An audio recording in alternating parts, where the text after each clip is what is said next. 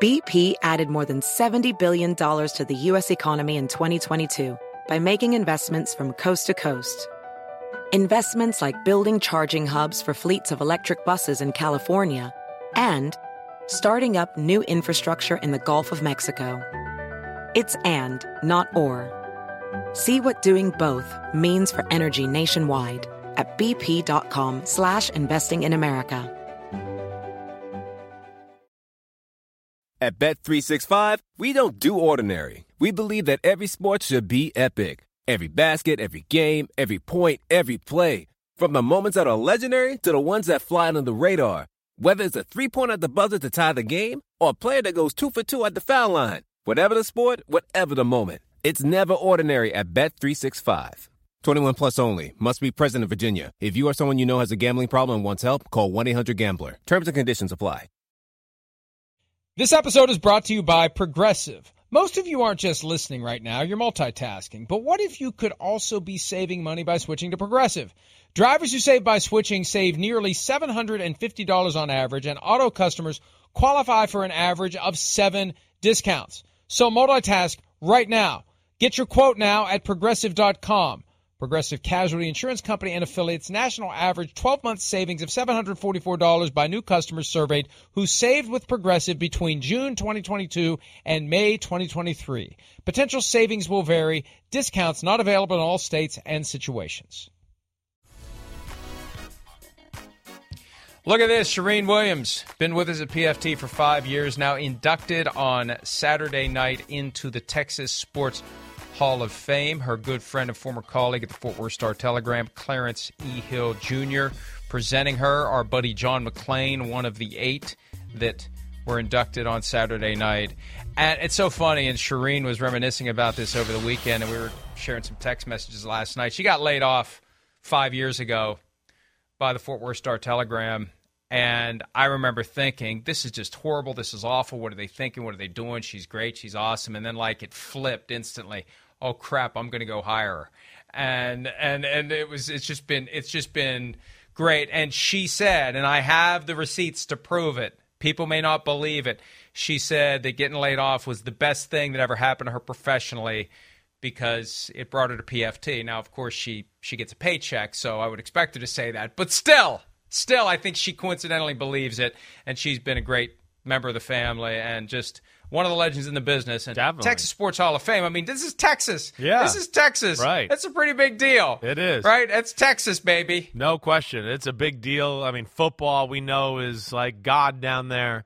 It is a big deal. And she's been like a mainstay for a long time. So congratulations to her. I mean, yeah, you really can't like get into football news in the state of Texas, even going back to when I was in college without like how would you not know Charean Williams? You got to be you got your head's got to be under a rock. Uh, in the in the state of Texas, if you don't know who she is, so she's done a, a phenomenal job, and of course, like has to be a great human being for dealing with you and doing PFT PM with you and all that stuff Thank too. you. So Thank you. yeah, you're welcome. She still finds creative ways to razz me about the Hail Mary game from 1975 also. Oh, yeah, And yeah. here's how she did it recently. I know we got to move on, but this was funny. Bud Grant, who turned 95 on Friday, Hall of Famer, took the Vikings to four Super Bowls in the 70s. He recently said he wants the NFL to find ways to make the game more exciting. And Charean's reaction was, did he not watch the playoffs this year? And then she said, oh, well, it could have been more exciting. There could have been a game decided by a Hail Mary in the playoffs, which is just another. She just loves to dig that. There it is. There it is. God Blue 45. Go deep. I was thinking. Cowboys. I was thinking that they aren't going to play it today. If they hadn't played it yet, they weren't going to play it. And there it is. Drew Pearson pushing off on Nate Wright. Paul Krause way too late to help out. Paul Krause deflecting his own responsibility and failure to get over to help break it up by pointing to Drew Pearson for the obvious interference. so And it's what always was- good that we do it again in slow oh, motion. Oh, that is. always It is does. really it helpful. makes me feel It's better. Very It nice. does. Man, Yeah, look at that thanks. bad DB play right there. What are they yeah. doing? Yeah, dive on the ground. Dive on the ground without being pushed from behind. The That's Vikings. the DB What is- technique what did Bud Bud Grant, Grant, want to see? He wanted to see what more kick returns and punt returns. Is that what He he, wants he wants fewer touchbacks. Right. He wants more kick returns. He wants fewer kneel downs. Well, I mean, the kneel downs. That's where it's like the kneel downs are strategic.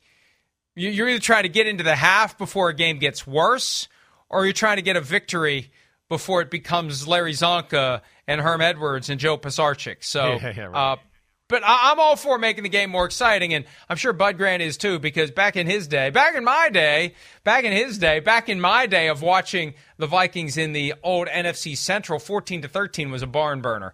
And if you threw for 200 passing yards, you you were you were lighting it up. So yeah, the game uh, has gotten far more exciting than it used to be. More excitement in Cleveland. Jadeveon Clowney, who quietly had nine sacks last year, just one half sack below his career high, re-signs with the team on Sunday after being available for a long time. Now, the early reports are it's a one-year, $11 million deal. I'll believe it when I see it. I'm not saying I don't believe it. All I'm saying is I'll believe it when I see it. I got a feeling it's going to be like seven or eight with incentives on the back end. We know how that goes by now. The lie gets told, it makes it all the way around the globe. The truth comes out maybe after the second time the lie gets around the globe. But still, Browns bring, bring back Clowney. When he's healthy, Chris, you've been singing his praises for years. Don't get caught up in the stats. The guy can be extremely disruptive, extremely effective, and he's back in Cleveland for at least one more season. Yeah, no, it's that's big time. It is. I mean, he is. He's not the force he might have been like a few years ago, but he's still a damn good football player. He's big. He's physical as hell. But it's getting to that age there where you know I understand that you're not wanting to throw a ton of money at him. We know there's a little bit of an injury history that you got to deal with there too. And then, you know, okay, got to balance out age. You know, he's going to miss a few games. All right. And then he's not exactly the sack artist that we talk about. So that's, you know, I think probably what was going on throughout this time. But man, he's still a force of nature to be reckoned with on the other side of Myles Garrett. And then, you know, they got, you add Chase Winovich to the, the equation there too. I mean, you look at Cleveland again, and this is a team where, yeah, there's issues, and they got a quarterback issue, a little like we were talking about with the 49ers, but damn, the team is good. And damn, there's like not really a weak spot on the roster, and this certainly helps out the defensive line and gives them a marquee guy opposite him, Garrett. Meanwhile, as the calendar gets closer to June 1, the NFL presumably gets closer to some sort of a decision about Deshaun Watson. Remember, new procedure NFL will propose a punishment, if any. A disciplinary officer, former federal judge Sue L. Robinson, was a member of the U.S. District Court for the District of Delaware. She's the disciplinary officer who will take it from there, enter a decision, and then the commissioner has exclusive appeal rights. And ultimately is going to have final say, as he always tends to do, on what will happen with Deshaun Watson. His lawyer, Rusty Hardin, told Mary Kate Cabot of the Cleveland Plain Dealer a couple of things, and I think they're all very significant. One, there are no settlement talks in the offing, which means 22 cases move forward. But two, he said they expect to hear from the league in June about whatever it is they're going to do, and then they figure everything out from there. So they're bracing finally for something from the NFL after all these months. They met with him for three days last week. He expects that the league is going to want to talk to him again, but he expects that they'll hear something in June. Now, June is just nine days away.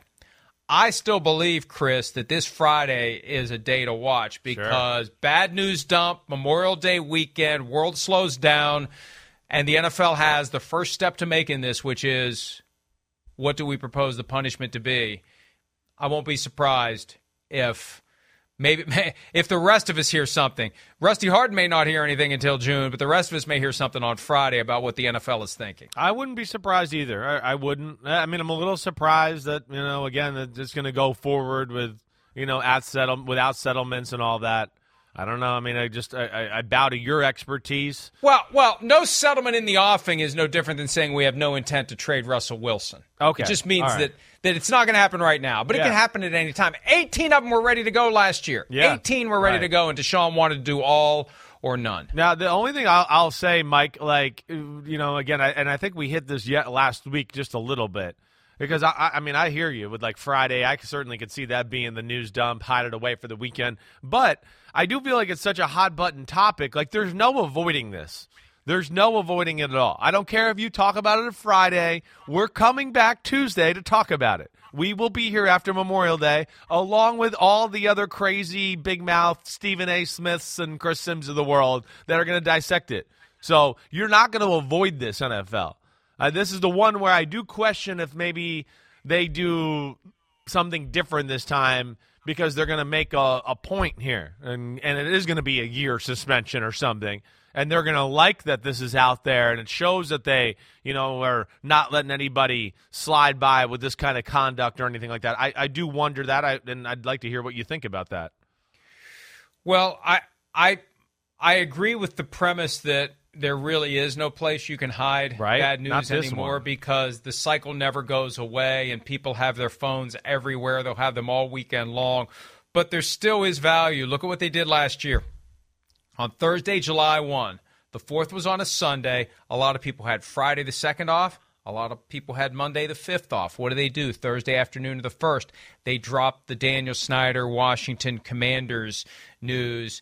And what happened was even though the news was the news, it never really got fully digested. It never got drilled down. It took until October for people to start recognizing there was a real problem with the lack of transparency. So there still is some value in dropping this thing at a time when we all aren't as active in assessing and analyzing and maybe maybe part of it can fly under the radar. Now with Deshaun Watson, I don't know how that would apply.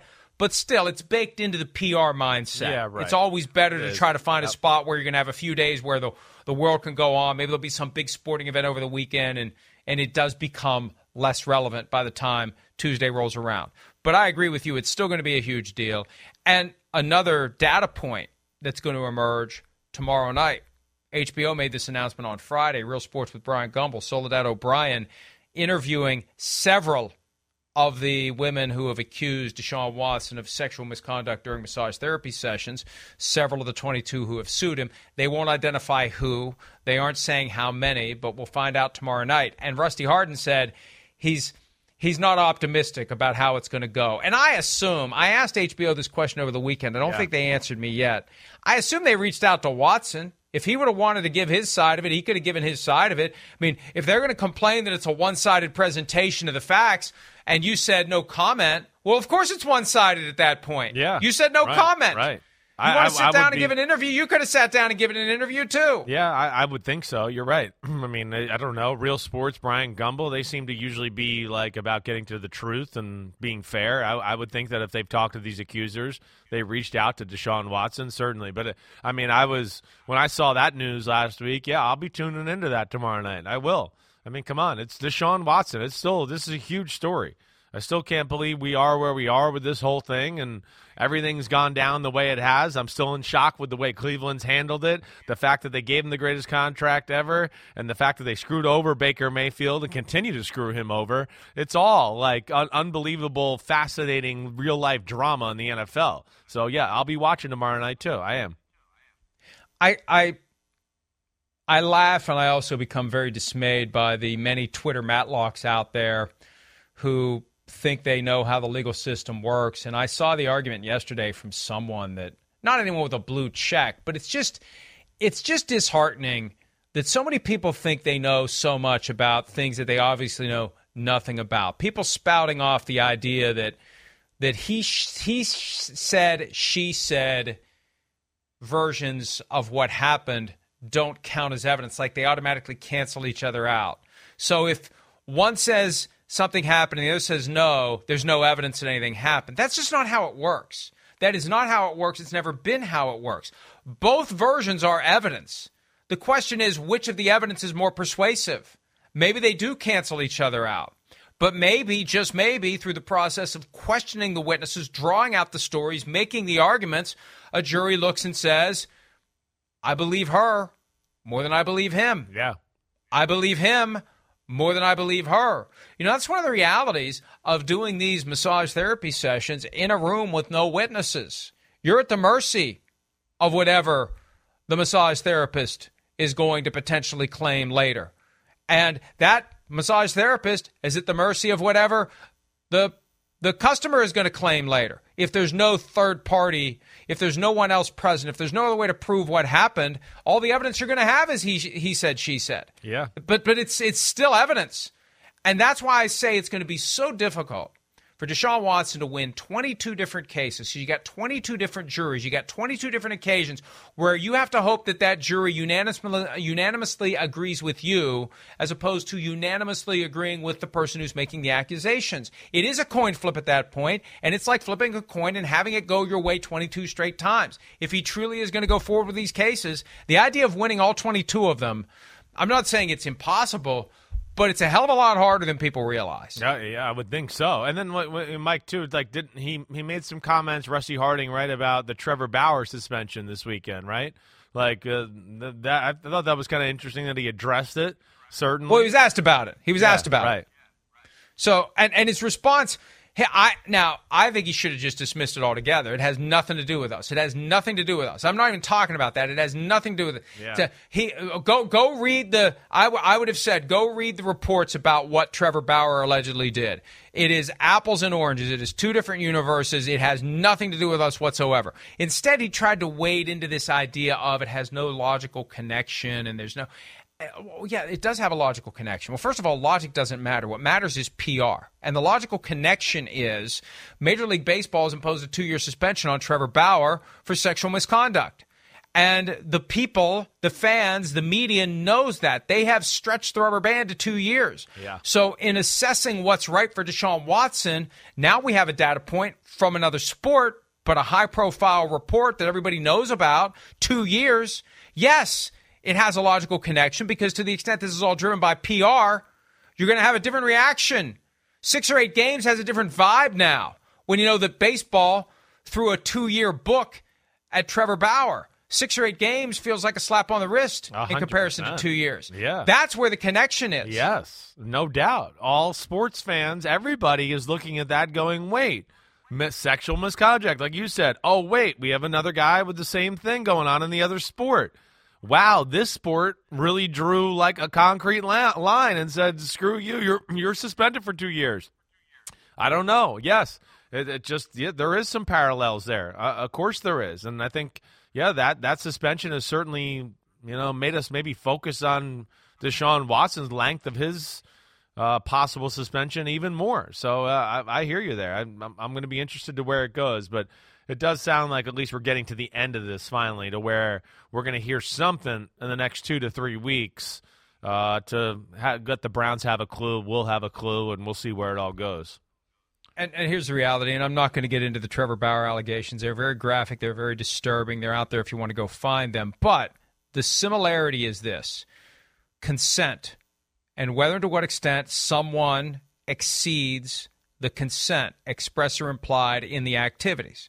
There was a certain amount of consent regarding physical contact that was implied, that was necessary as part of a massage. Right. The question is whether and to what extent Deshaun Watson exceeded that consent.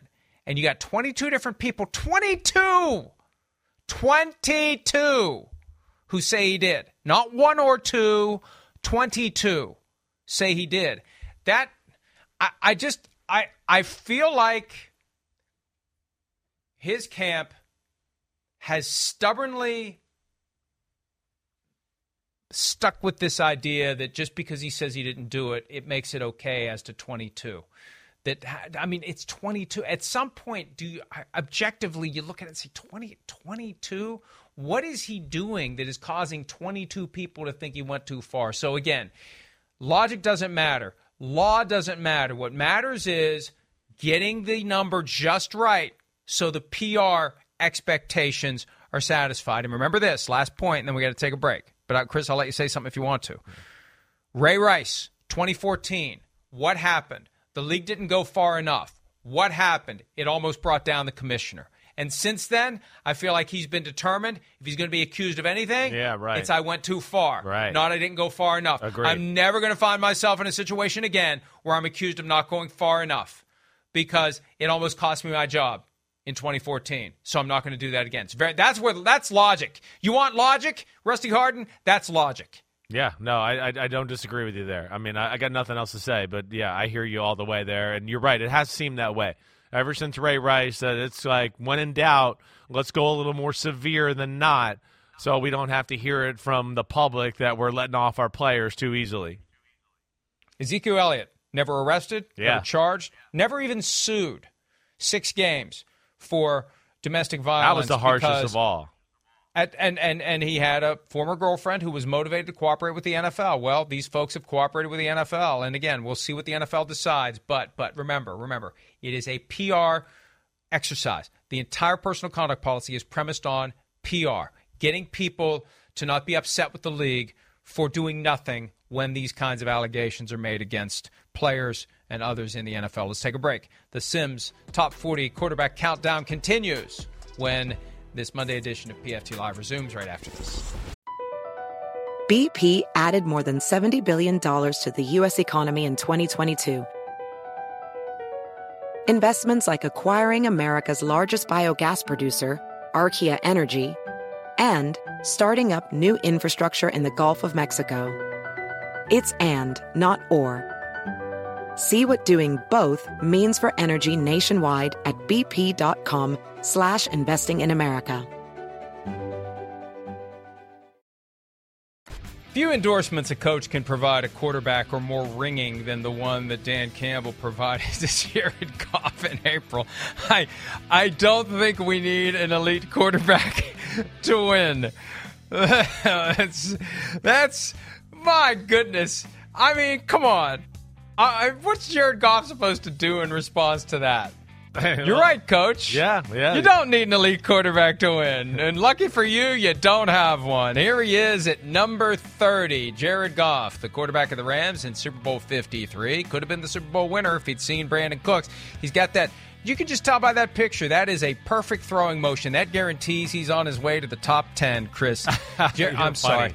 You're funny. Jared, but that you've pointed that out to me. right. You, you, we've we've sent photos like that around of him with that ball all over the place. yes, the Big arm getting too wind up. long. Right, too What- wind up. What is it? What? Hey, NFL level, Chris. You explain it. You were the quarterback. Yeah. You have a big old wind up like that, Right. That takes extra time to get rid of the football. What does it do to your ability to be a great quarterback? Well, one thing is it's a telltale sign, right? It's a slow release. So you're giving DBs and linemen the ability to read things, right? That's the first thing.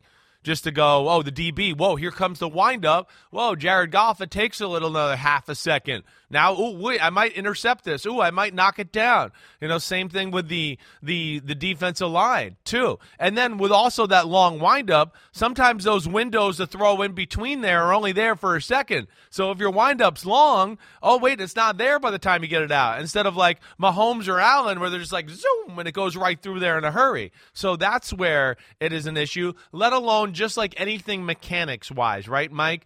Golf, forehand in tennis, shooting a basketball. When there's too many moving parts it's usually too hard to be consistently good at that. And there's a long windup, which means too many moving parts. Goff does some good things. He does. He is big. He's a pretty he's a pretty good athlete for being as big as he is. And he will stand in there like you see right here in the pocket and take hits down the foot down the you know in the chest and throw the ball down the field. He's battle tested. He understands how to read defenses. You can see there, good quick decision to beat your Vikings for their first win of the year. That's right, suck it, Minnesota. You lost to Jared Goff. But here's here's the other issue. you know, not being able to, like you talked about, get it out quickly, just flick it. No, no different arm angles. Not exactly great when the pocket's weird and he can't get his feet totally into it. Not exactly great when the pocket is great and he should be able to get his feet totally into it. He's not the best in the pocket altogether as far as moving around for as much as he's played. Or sometimes you just go, hey, you're a good athlete, run, move, get out of here. But, you know, again, this is a guy that's played the game, he can run the offense. And if you have a good team and play a certain way, like we saw with the Rams, and I think this is where the Lions are going because they're not going to make it all about quarterback, you can win football games. But the second you're Jared Goff to do a little too much physically, as you know, as I know, that's when it becomes an issue. He's not going to make jaw dropping throws. You know, there's certain limitations of plays you got to have in the offense because, you know, yeah, he's not going to thread the needle 25 yards down the middle of the field with a rifle. Like guys in the back, if we don't mind, can we go back to that first pack, right? The first throw against the the Cardinals, the touchdown. Watch the ball come out of his hands here, Mike. Watch the ball. There's a lot of Jared Goff throws right here. Look at this. Hey, it's on point, but you see how wobbly that is right there. There's a lot of that where the ball hangs in the air. It's a little uncatchable, or the DB, just like there, just missed it, has a chance to knock the ball down. So, you know, those are some of the flaws, but there certainly is some good that Jared Goff can bring to your team as well. The other thing about that little hitch at the top of his release, it gives the defensive end one extra chance to knock the ball no out. doubt. No, oh, Right, that the too, longer- hundred percent. Yeah. Yes, and So we've seen the- fumbles are an issue with a guy with smaller hands. Right? Remember the Green Bay game last year? It was a little cold and rainy early in the year. He had a few throws where the ball just fell out of his hands. And we've seen that a few times throughout his career. Long motion, not great in the elements, not great in the cold so far. So, yeah, those are some of the issues he has, certainly. That's why it's easy to take for granted a guy like Patrick Mahomes who has mastered that ability where you never know when the ball's coming out because Right. of the different arm angles, because of the quick release, because of it's just gone. It's just gone. And you don't have that extra second, half second to anticipate whether you're lunging to knock the ball out if you're a lineman or if you're making your break on the ball if you're a defensive back. It's just a huge skill if you have it, It and it's a detriment if you've got that big old wind up. So he comes in at number 30 at I mean, there was a lot of talk about whether or not they would look for another quarterback, and maybe they're going to wait till next year for that. And you can go a lot of different ways. You can go find a veteran. I still am trying to speak Baker Mayfield to the Lions into existence until it's until it's done. It's not done. Um, but uh, I I I feel like this is Jared Goff's last year as a quarterback of the Lions. I think he's going to have to do a hell of a lot to stick around. I, I would agree. I would agree too. Yes, his his level of play will have to improve. Again, let's not forget he was benched for John Wolford with the Rams before he left there. They wanted to start. They started him in a playoff game over Jared Goff. And then in the next game, when Wolford was still hurt, they still kind of wanted to start him and gave him every bit like the chance to maybe be the starter that week, and still went with Goff. So McVay had had enough. Yes, the, the Lions have him, but I'm with you. Yes, this is a huge year. It, it's it's it's going to be. He's got to play. They got to win some games. We know that, but he's got to show that they can't. They're not playing a game and managing the game around him because of, of his inefficiencies. And I think that's what we got. Me and you are getting to here. He's got to show he can make some plays actually where, hey, we're not playing good today, and the guy made some damn good throws to help us win the game and got us over the hump. You know, two or three times this year. And that's I think gonna it's gonna take a few of those type of efforts I think for him to save his job as a starting quarterback in the NFL. The other reality, too, is that he was brought to the Lions as part of the package that gave Detroit two first round picks and a third round pick in the swap of quarterbacks, and they took on the gigantic contract. That's where one of the first round picks came from. It was a Brock Osweiler type of a transaction. It just wasn't obvious because it was caught up in the whole Matthew Stafford transaction, which is one of the reasons why I think the Rams did it with the Lions. So it wouldn't be obvious to Stan Kroenke or Kevin Demoff how badly the Rams had screwed up the contract to Jared Goff. But after next year, when the guaranteed money ends, that money is not something that Goff has earned, and that's another reason why to suspect that the Lions will consider their options and potentially move on. Yeah. Will the Dolphins move on after this year from their starting quarterback? I don't know. He starts the year at number 29. We'll see where he finishes, but there he is, Tua Tagovailoa. Hey, 29, 29's not bad. 29's not 39, right, Chris? No, it's not. It's not. It's ten spots above that. And listen, he was he was close to being in the range of 28 and 27 and you know, we'll get to that tomorrow when we talk about it, but it was close here. It was. You know, first off, look, let's talk about Tua. You know, Tua, first off, I'll say the things that the positives. There are, he's got charisma. We know that. He is slick in the pocket. You know, he understands how to play quarterback. He was taught well at Alabama, and he was taught pretty well in in, in uh, Miami. You could see here. This is what I love about Tua. Yes, good timing, rhythm thrower, but wait him pop in the pocket, move around, and he can get the ball out of his hand pretty quickly. He is a good athlete. There's no question about that. And can show him the ability to do different arm angles. Fade routes, he's very nice at these. He's got great touch. He does a good job of throwing guys down the field or even throwing back shoulders to give him a chance. But this is one of the things he's really good at. Uh, he's he's a boxer that's got a lot of different you know foot angles and can hop around and then throw some different punches from different angles here too. Hey, this is impressive. This is the one thing when I broke him down again as I was doing this list, I went, damn, the one thing he is slick. You know, he can deal the ball like a point guard, like we talked about. But the issues are the game-changing plays. The this is uh, small in the pocket. Just oh wait, wait, the pocket's collapsing. Let me chuck it and duck it and throw a 40 mile per hour fastball down the middle of the field. That's not acceptable. Same here. Hey, guys, oh, guys kind of open. Well, no, not for you. That window's too tight for you. You can't throw that in there. You don't have a laser. Hey, even here, six yard hedge route. You see the ball, it stays in the air for a while. That was not Deion Sanders. That was a backup corner for the Jets that made that interception.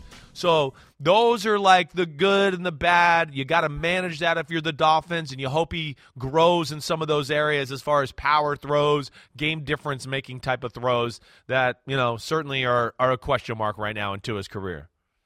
I say this as someone who is left-handed. You are left-handed.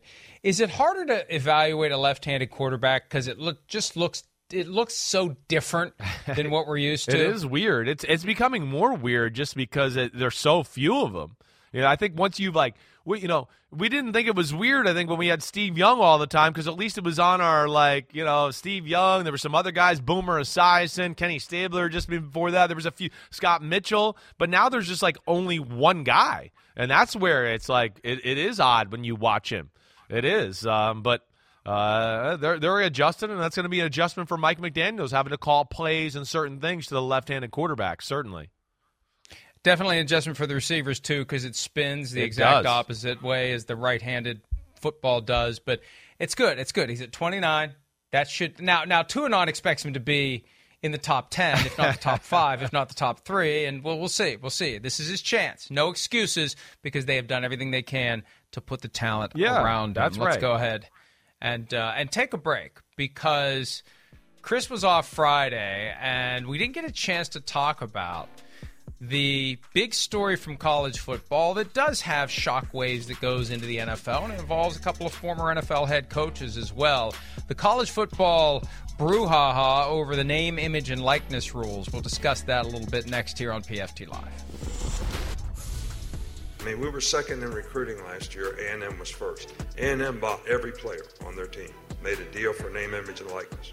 All right, we didn't buy one player.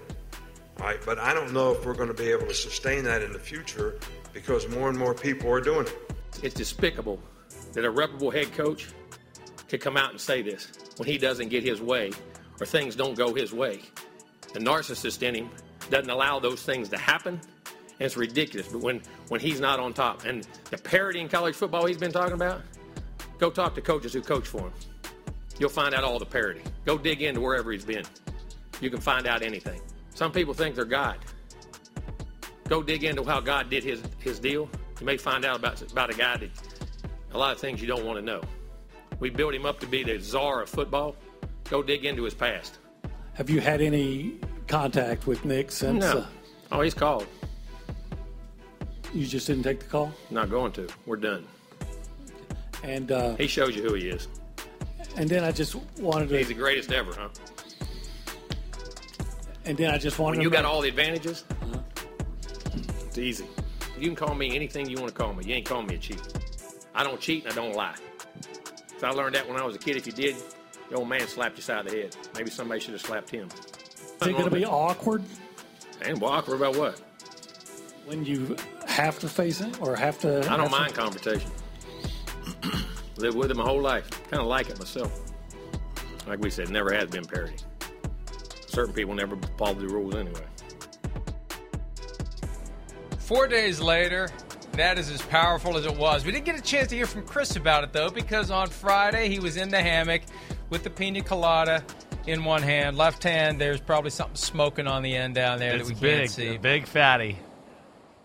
Peter King and I spent a full hour talking about it on Friday, and I don't have much more to add to it. I'm just curious about your thoughts on it because to me it was seismic. And in West Virginia, as a West Virginian, with Nick Saban, who grew up 20 minutes away, Jimbo Fisher from the town that's connected to the town we live in, he's from Clarksburg, and and and Saban again from just up the road, and it's Hatfield and McCoy stuff. Guys who worked together at one point.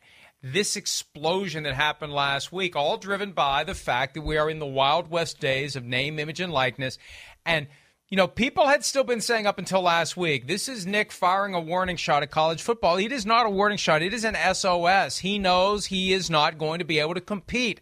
I think that's where all of this comes from, and it's coming to fruition in, for example, Texas A&M, as he said, buying its entire recruiting class and emerging with a better class of recruits than Nick Saban could. I, I, think it's a little bit of all of it. I do think he cares about college football. I think too also, yeah, he might be worried about his advantages. Yeah, Texas A&M is if anybody knows anything about college football, man, they got a lot of oil cash there, so that maybe scares him to a degree. But uh, when it comes to this argument, I'm on Team Saban with this one. I am. First off, all Saban just said was they paid for all their players with a name, image, and likeness deals. He didn't accuse them of cheating or doing anything dirty or anything. You know, Jimbo crossed the line and went personal on Nick Saban. So that that to me is the first thing wrong. All right. And then he wants to talk about Jimbo wants to talk about, oh, it's been uneven. It's been uneven because Nick Saban's great. That, that's why it's been uneven. Alabama wasn't good and he got there and they went great. Now, is he a Boy Scout? So, certainly not. I'm sure Alabama hasn't been the perfect. Nobody is in college football. And I think Saban's probably the least of the crew, the crew. Let alone, I mean, Alabama, all the players they are have there, all the good players they have there, all the stand up kids that come out of that school, almost nobody ever in trouble once they get to the NFL. I mean, it's limited. So to me, I'm more on the Saban side here. Saban just said they paid. And I think he said it, one, because he's worried about college football, and two, probably because he's worried about his own burst boosters. And he's going, hey, uh, uh, Alabama boosters, I've given this school 97 zillion dollars since I've been here. Can we throw some cash up here? You know that that's what I think it's also about too. But you know, as far as the argument's concerned, first off, I think Jimbo went below the belt, and um, he's not Nick Saban. And I think Saban's kind of doing both a little. He's doing a few things there with those comments. Well, Saban said that Texas A&M bought their players, and that's not how it works. The name, image, and likeness money comes from a different pool altogether. The school isn't allowed to coordinate the booster money to funnel to the players. And what Saban said brought it all together and implied, if not expressly accused, the program of buying the players. Sure. The program still can't buy the players. And he got into it with Deion Sanders, the Jackson State head coach, right. too. He had some comments about an NIL deal, overstated the value, apparently. And, and Saban backtracked. Saban said, I, I shouldn't have singled them out. And I was making more of an observation about the fact that this money's there and it's unchecked. And one thing Saban and Fisher agree upon, Chris, is that there needs to be some sort of national legislation. Congress needs to get involved to put some guardrails on what can be done. But I said this Friday why would Congress want to in any way impede the ability of people to give money to other people? What is American about that? Well, we don't like the idea that this guy wants to give money to that guy. We don't want that to happen. Well, people give money to people all the time. You choose to do what you want to do with your money.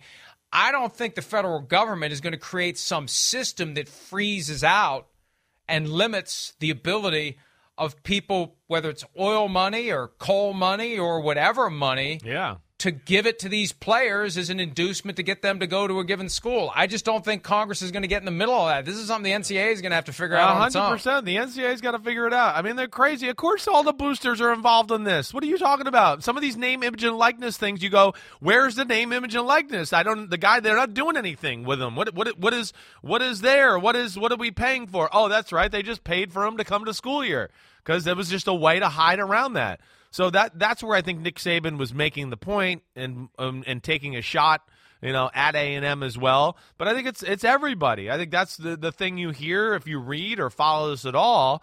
You know, that's going to be the dirty part of it. Yes, the boosters from these schools are going to get together and come together with some NIL package for these players, whether it's legitimate or not, and they're going to frame it that way. And that's where the NCAA is going to have to figure out some bylaws or how they want to approach this, if, even if they do. But you can't. But you can't. I know, Any right? rules that you put on it become antitrust violations. Yeah, right. For years, the schools hid behind the NCAA, which created uniform rules that apply to all of these different businesses that were hiding behind these rules and they've been exposed as antitrust violations. There's no easy way out of this, but it is one hell of a grift. And I don't want big college coming after me, okay? I don't I, I got enough issues without the university system taking me on. However, I will say this, I am very impressed by the entire grift. I've commented in the past on the retail price of a college education and all the scholarships they start giving you. Hey, you get the I know my own name scholarship. Congratulations. You get the, oh, you're at least 16 years old scholarship. Congratulations. You get the can walk in a straight line scholarship. Congratulations. I, you know, like they give out, they, they, they have this huge price. They chop it down. There's all these games that are played. There's still a lot of money that flows into the system. And on top of it, Chris, the whole concept of the booster. Think about that for a second. We talked about this on Friday. I want to get your take on it, though. What NFL teams, what professional sports organizations have this group of fans who are so over the top, they're just throwing money at the players. They're just here, here's a million dollars for nothing. Here's you know, like there's there's not a compulsion by rich people to help professional football teams, but there's this over the top desire by plenty of people, sea to shining sea, to fork over big money to help tip the scales in some way to help their favorite college football yeah. team win games. And it is weird when you think about it. It is weird that, that it happens because well, what are you really getting out of it as a booster? What are you really getting? and why aren't you yeah. boosting other programs too that you care about? Well, uh, because most of them, it's it's they they're, they're boosting the program that they're indebted to, that they went to school at, that they have a real you know, like affection for and, and their their heart and soul is with the culture of that. That's what's cool about college football. That's where there's a following. I mean, the pros, yeah, you know, again, the players are making money. College, it's kids, and I think the other play that plays into this, Mike, and we, we you, you hit on this a lot. It's it's semi, for lack of a better way for me to figure out how to say this right now, oligarchish. It's just on a smaller level. It's it's guys, it's a bunch of rich guys at a school who they can't own a professional team and they're never gonna, but this kind of feels like they're part of an owner of a professional team. Hey, I got this guy here. Oh, the coach sends me all this gear, and I get to go to practices when I want, and I'm at stand the, on the sideline during the game. Exactly get, right. Get on TV. So that's where I think there's the other aspect of that to the to the college level. it, it is amazing when you think of it that way, and and I I can't help but wonder whether or not the NFL looks at this and say, "Gee, is there a way we can get some fans sufficiently inspired to give us and our players a bunch of money for nothing, a little circumvention of the salary cap?" It really is amazing, though, that it never comes up in the NFL, but it's so ingrained in the way college sports are. And and I I went down that path the other day, Chris, because I said, "Look, the the solution is unionize all the players." Then you can have set rules. Then you can have a salary cap. Then you just make it basically professional football in a different environment. Once that happens, maybe that's when the boosters start saying, Why do you need us? Why do you need us? You've got your system. You're basically NFL junior. Why do you need us? But but it's a good it's a good point. It's an opportunity for the fat cats to be big shots and feel like they are in some way helping the cause and getting access and getting gear and getting you know getting to do all sorts of stuff with their money no that doubt. you know how much how much other crap can you buy? So you go out and you try to you try to make a difference that way. Anyway it's it's not going away for college football. It's not going away. There's no easy solution and expect more chaos not less as time goes by. Let's take a break. Speaking of chaos are Daniel Snyder's various chaotic issues in Washington finally lining up against him. A report from USA Today over the weekend suggests that maybe the NFL is finally moving toward doing something. We'll discuss that next here on PFT.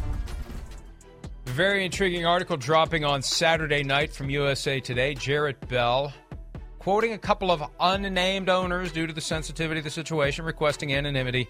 One owner said that the group is counting votes toward a possible ouster of Daniel Snyder. 24 is the magic number. Not an easy number to come up with because some of these owners are going to be concerned that whatever standard they apply to Daniel Snyder is going to be applied to them at some point in the future. Let's not make it too easy to force someone to go sell their business. The other side of it, too, Snyder's going to fight like hell. And there could be an antitrust lawsuit where Snyder says, hey, how dare these owners of businesses tell me I can't own my business anymore. I've signed up for it because I have no choice, but this is wrong. This is improper. They can't force me to sell. So there could be a huge fight coming out of it, Chris. But the news is, and this echoes things that we've reported throughout the year, that Snyder may be testing the patience of his colleagues and they may be getting to the point where they're ready to do something. Apparently, they're getting there. And I think the key is not necessarily the financial impropriety stuff, although that's being investigated. The other key is the Tiffani Johnston allegations that Mary Jo White is investigating. If they can make anything stick to him on either count, it could be it for Daniel Snyder. Yeah, I, I mean, I, I, understand it. I'm, i mean, listen, honestly, I'm, I'm, I'm kind of shocked it's taken this long to kind of get to this point to where you hear those type of rumors or things that are out there. It, it's been a lot of issues out of Washington. And I know Jerry Jones, like we talked about last week, like any press is good press or any news is good news. I don't know, not necessarily with what Washington's had. I mean, it, it's it's a look at dysfunction. And then I think like there's two things that I point at or at least look at, and I, I think you probably have the same view here, to where I just go, man, I, I mean, owners, we're in the club together, whatever. This has got to piss them off. All right, sorry, London.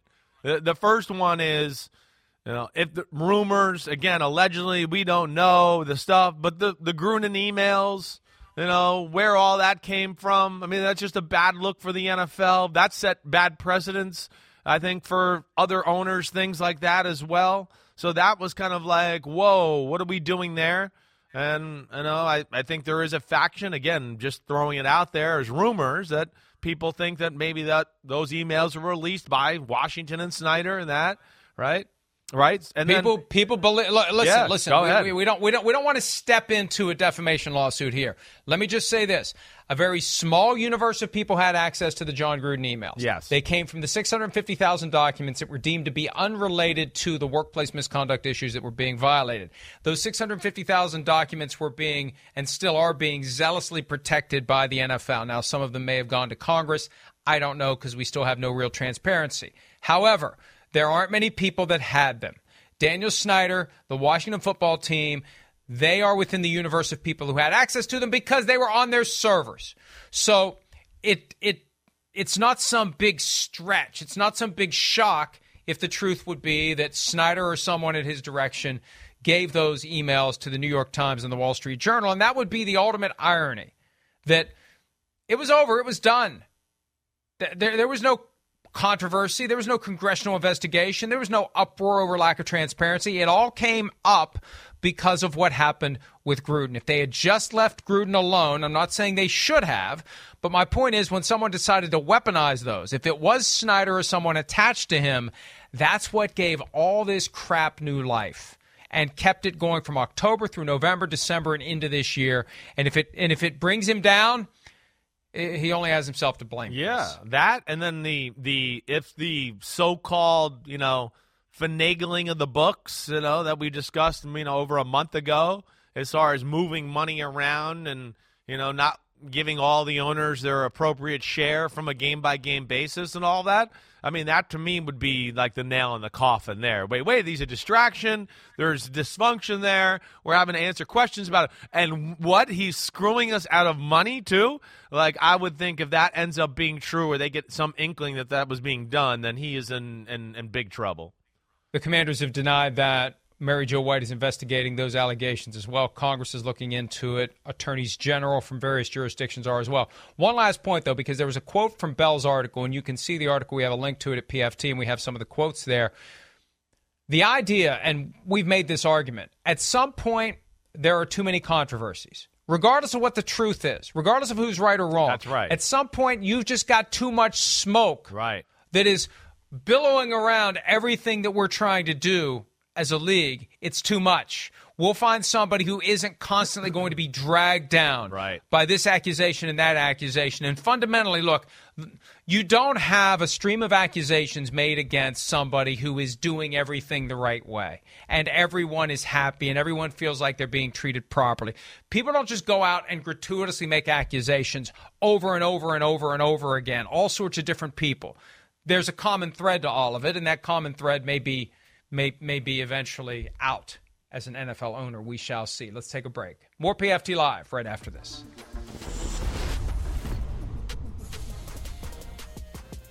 Happy birthday, Aaron Donald.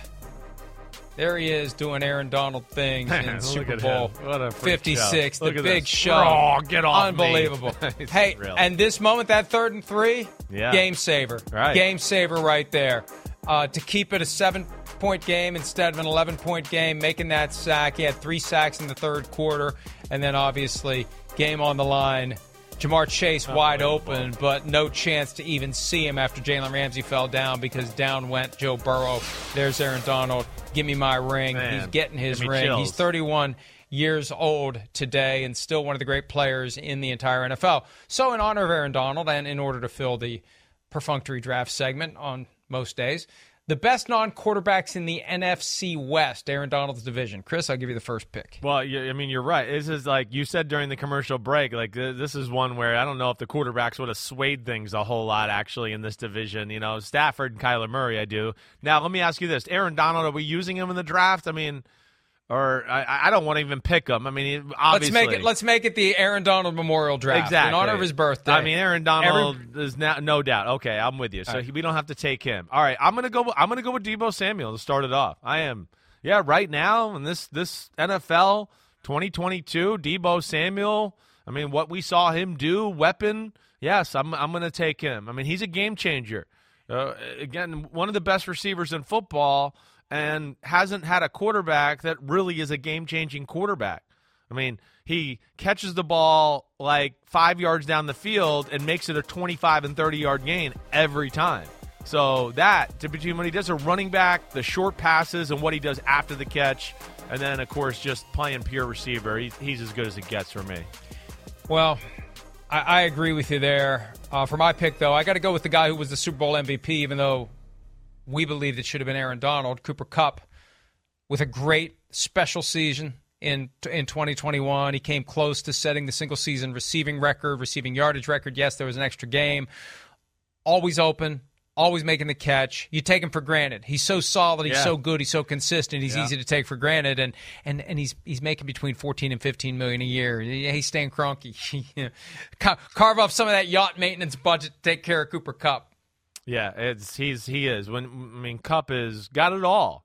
He does. I mean, maybe not as physically raw talented as as uh, Samuel, but man, it's not far off. You know, and then again, when you when you have a system of route running and stuff like that, he can really capitalize on all of that. But fast, way bigger than people realize, way faster than people realize, and like is a is into his craft. So I, I'm with you. He's definitely one of the, the best players in the in the division. I'm going Nick Bosa, actually. I'm going to go Nick Bosa next. I am. Uh, Nick Bosa, I think, other than Aaron Donald, is the best defensive player in the division. And Nick Bosa, I think, is in the conversation for one of the best defensive players in all of football to begin with, anyways. Uh, he was in that talk of defensive MVP, comeback player of the year last year. Uh, we've discussed it. I mean, a lot through the few the last few years. When he's healthy, I mean, he's an ass kicker. He is. You know where he is, and it's not just rushing the passer. He's a killer in the run game too. And part of that, like Donald is with the Rams, where he sets their attitude up. Bosa's big like that. We saw that in the playoff game in Minnesota. He lying on the ground, and then he got up, and the whole stands went crazy, and he was like, "I'm okay." You know, he's he's got a special way about him, let alone a special skill set. I'll stick with the receiver position. It's been the off season of the receivers. Everybody's getting paid. One guy hasn't gotten paid yet. Well, more than one.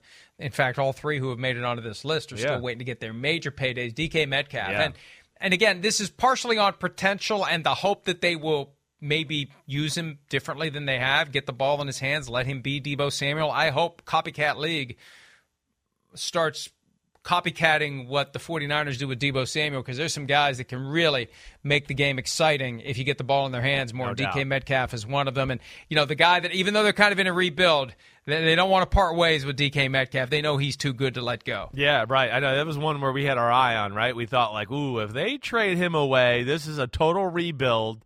And what are they going to do there? But yes, he he's special, and receivers like we've seen, they, they can change the game. They can. It's a different age, and he's special. He really is. He's a freak of nature. We'll do round three after this, but we need to save a little time for some very important news that we need to get to before the show is over. We'll wrap up the draft first, though, right after this on PFT Live. Ooh, I'm intrigued. Best non quarterbacks in the NFC West besides Aaron Donald. Aaron Donald Memorial Draft. Happy 31st birthday, AD. Here we go. Round three. Chris, who you got? All right. Well, here's one thing that's jumping out to me.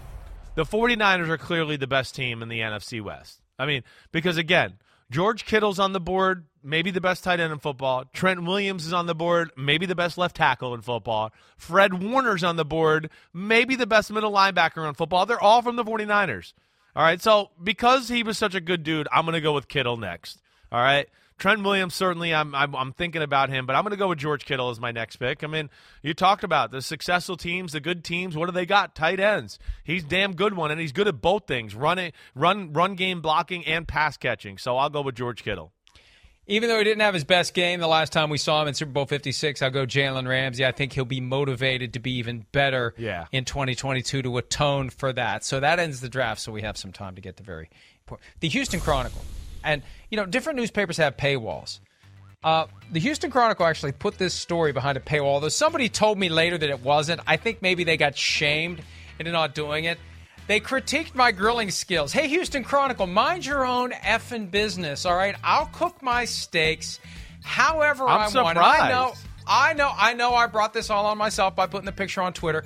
I don't care. I like the interaction. I like to stir it up. I did not post the photos of the steaks that I made this weekend, although they were awesome. As long as I'm happy, who cares? Who cares? I, I, am happy I'm with. shocked. Yeah, I, I, know. You're right. It's you know, I you know, beauty in the eye of the beholder, or, or beauty in the mouth of the taste buds. There, whatever. I don't. I don't want to touch that, but I'm surprised you got a backlash from Houston.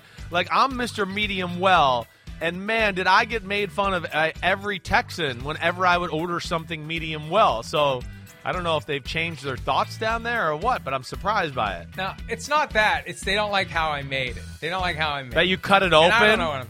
Because No, you let I the cut it open juices to out. show it. I mean, that I was an don't know. amateur move. I, don't agree. know. I'm going to go cook a steak See for ya. breakfast. See ya.